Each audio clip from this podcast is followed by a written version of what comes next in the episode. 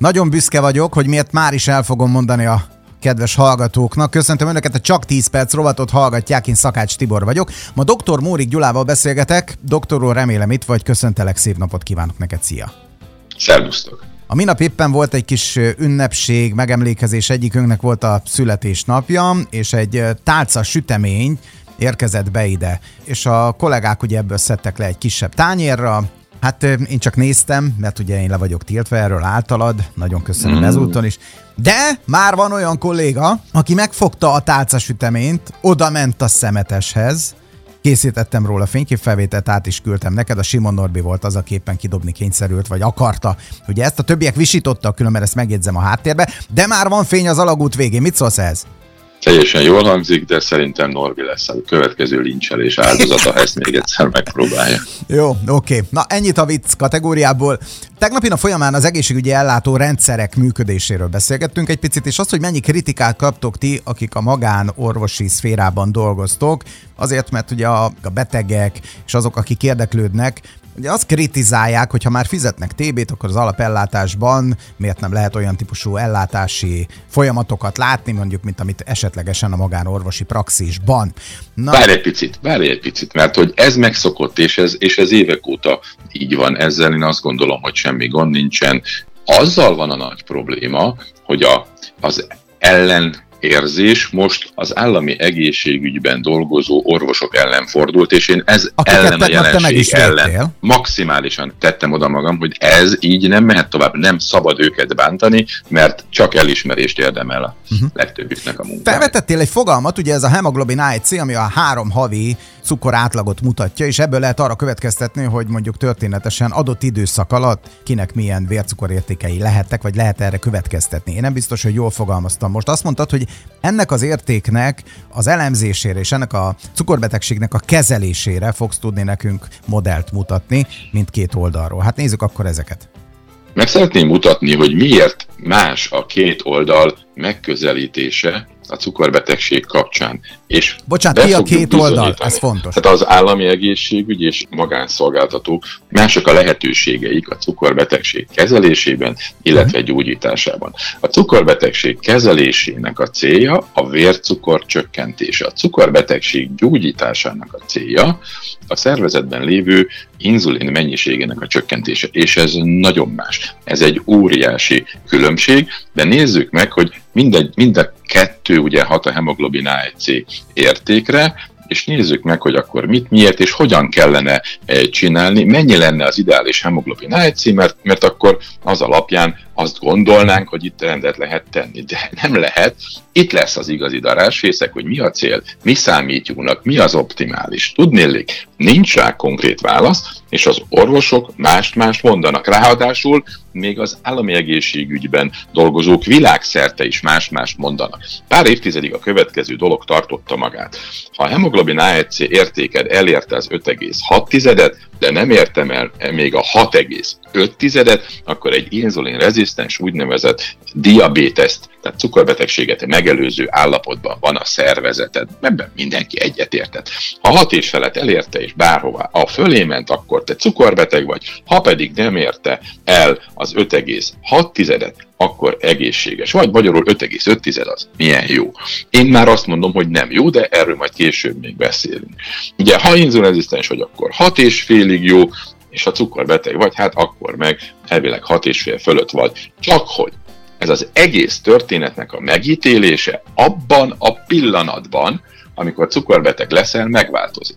Megváltozik a besorolásod, tehát rád azt mondják, hogy cukorbeteg, és innentől megváltoznak az elvált értékek. Tehát egy valós diabéteszesnek a hemoglobin A1C értéke attól függ, hogy mikor fedezték fel, mennyire tartja rendben, lehet 7, 8 és 10. És nem is akarja továbbiakban senki normál tartományba levinni, hanem már ha 6,5, inkább 7 alatt van, az már nagyon jó, ez a cél. De miért?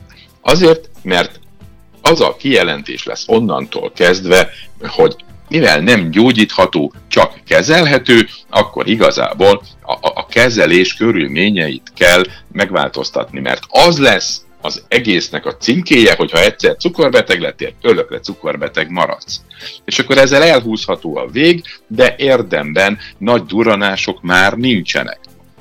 Ugye azt mondják, ha cukorbeteg lettél, hogy a hemoglobin A1C értékét 6,5 alá vinni, azt nem kell erőlködni, sőt veszélyes lehet, nem praktikus, és tudományosan kvázi lehetetlen, a betegek ezt elhiszik, és így is élnek. Uh-huh. Miért van az például, bocsánat, itt van egy fontos kérdés, hogy van olyan ország, például Németország, ahol mondjuk 7-ig jó a cukor. Pontosan így van, de egy harvardi mérvadó orvosi közösségnek a nyilatkozatát szeretném idézni, ahol azt mondják, hogy a hemoglobin A1C cukorbetegeknél 7 és 8 között indokolt, észszerű és előnyös, ez a kijelentés. Én azt mondom, hogy 7-8 közötti hemoglobin A1C érték lassan, de biztosan megöli a beteget. Ez ugye ez nagyon más történet, mert egy hemoglobin A1C, ha 8 körül van, akkor ott azért 10-es cukraid is vannak, sőt, akár 11-12 lehet a maximum, ami nagyon-nagyon-nagyon sok, és ezt nem valami Facebook guru mondja, hanem ezt mondja a Harvard maga.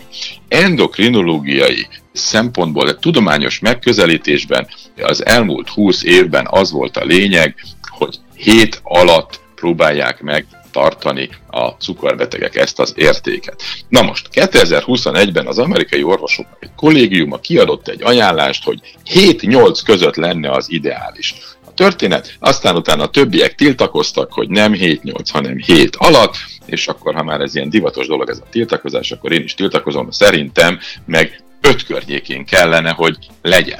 Na most vannak más orvosok is szerencsére, akik annyira elvakultak, mint én, és mi azt valljuk, hogy egy 6,5-es hemoglobin A1C az katasztrofálisan rossz bárkinek, egy cukorbetegnek is. Tehát ez azt jelenti, hogy az átlagcukor 8-9 között is lehet, ami duplája a normálisnak. Mi lesz a következménye? Könyörgöm.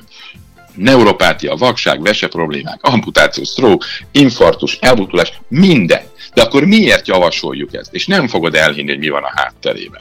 Az a lényege, hogy olyan magasan szeretnék tartani a vércukrot, hogy az alacsony vércukor, a hipoglikémia, amely egy túlzottan alacsony vércukrot jelent, és valóban halálhoz is vezethet, annak a bekövetkezési valószínűsége kvázi nulla legyen, mert ha halálozás van, akkor per van, senki nem akar pert, és nem akar kockázatot vállalni. Ergo nem gyógyít, csak kezel. Nem akar normál vércukrot, nem akar normál hemoglobin A1C-t, mert az veszélyes azt elérni. 6,5 helyett az lenne a jó, ha valahol 4-8 és 5 között lenne, vagy akár még lette. Ezt azért csinálja, mert hogy nincs folyamatos felügyelet, miközben nálatok megvan? Pontosan jól látod, hogy igazából, ha azt mondod egy ugye állami rendszerben dolgozó orvosnak, hogy mint beteg, hogy te szeretnéd 4,5-es értéken tartani a hemoglobin A1C értéket, az elkezdi tépni a haját, és azt mondja, hogy Isten ments, mert borzalmasan fél, hogy kialakul az alacsony vércukor, és elérhetetlennek is tartja. De nézzük már meg a tényeket, a minimum halálozás, a legkevesebb szívbetegség az 4,6 millimol per literes átlagos vércukor értéknél van. Pont.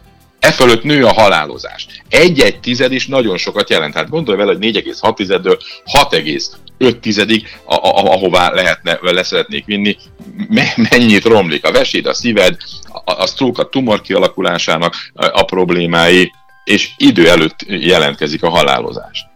Na, és akkor nézzük meg a holnapi nap folyamán, hogy mi az indoka, tudniillik, egy akkora idézetet találtam, annyira jól mutatja a két megközelítés közötti különbséget, és lesz rajta mit elemezni azt.